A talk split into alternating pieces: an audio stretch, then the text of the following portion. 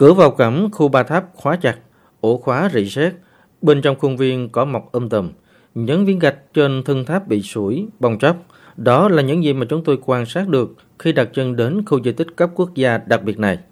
Thêm người dân sống gần khu di tích, những năm trước đây còn thấy người vào phát quan, dọn cỏ, nhưng mấy năm gần đây không có ai. Ông Nguyễn Văn Tuấn, Phó Chủ tịch Ủy ban Nhân dân xã Bắc Phong, huyện Thuận Bắc, tỉnh Ninh Thuận cho biết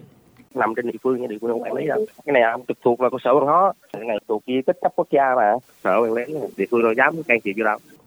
Khu di tích tháp Hòa Lai thuộc xã Bắc Phong huyện Thuận Bắc được Thủ tướng Chính phủ xếp hạng di tích cấp quốc gia đặc biệt theo quyết định số 2499 QD TTR ngày 22 tháng 12 năm 2016. Công trình được xây dựng vào khoảng thế kỷ thứ 8, thứ 9, mang phong cách kiến trúc nghệ thuật độc đáo, Thời gian qua, các ngành chức năng đã có nhiều hoạt động trùng tu, tu bổ, khai quật khảo cổ, xây dựng hồ sơ công nhận di tích để bảo tồn và phát huy giá trị của khu di tích này. Nhưng do trải qua thời gian dài, một số vị trí của công trình có hiện tượng xuống cấp nghiêm trọng.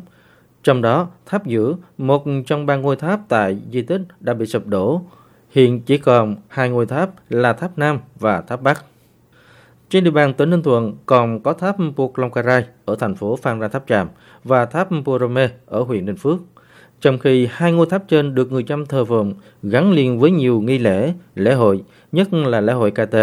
thì tháp Hòa Lai gần như không diễn ra các nghi lễ, lễ hội nào. Người chăm cũng không ai thờ phụng tại đây. Ông Phạm Trọng Hùng, Chủ tịch Ủy ban Nhân dân huyện Thuận Bắc, tỉnh Ninh Thuận, nói cái ba tháp thì thật ra không được người chăm quan tâm nhưng mà cái này thì nó vẫn là một di tích lịch sử cái này nó lại thuộc thẩm quyền quản lý của ngành văn hóa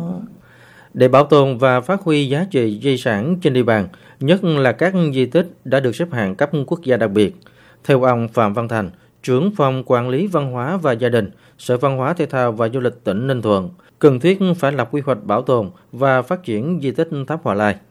Ông Thành cho biết, Thời gian tới, Ủy ban Nhân dân tỉnh sẽ phối hợp với Bộ Văn hóa Thể thao và Du lịch lập quy hoạch tổng thể nhằm bảo tồn, tôn tạo và phát huy giá trị di tích tháp Hòa Lai và tháp Buộc Long Carai gắn với phát triển du lịch Ninh Thuận đến năm 2030. Trên cái cơ sở xây dựng cái quy hoạch sẽ đề xuất các cái nội dung về đầu tư xây dựng các cái cơ sở hạ tầng, các cái khu dịch vụ, khu trưng bày, rồi tiến hành khai quật khảo cổ học trưng bày các cái hiện vật khảo cổ đã được khai quật tại cái di tích tháp Hòa Lan thì trên cái cơ sở đó tạo các điều kiện để mà phát huy các cái giá trị của cái di tích tháp Hòa Lan gắn với thu hút khách du lịch trong thời gian tới. Theo ông Nguyễn Thanh Hải, giảng viên trường Đại học Văn hóa Thành phố Hồ Chí Minh, muốn khai thác du lịch ở một điểm di tích cần rất nhiều yếu tố. Cụ thể là di tích Tháp Hòa Lai dù có giá trị rất lớn về lịch sử, văn hóa, kiến trúc, nhưng các công trình còn lại có quy mô hạn chế, kiến trúc và di vật không còn nhiều, phần lớn đã bị hư hại, sụp đổ. Do việc trùng tu khôi phục chưa tốt nên không thể hiện được vẻ đẹp và giá trị của di tích. Bên cạnh đó, điểm bất lợi và khó nhất hiện tại của tháp Hòa Lai là nằm cách biệt so với các tuyến điểm du lịch khác trong tỉnh. Ông Nguyễn Thanh Hải cho rằng có thể những cái điều kiện để phát triển du lịch tháp Hòa Lai à, nó có thể có những cái hạn chế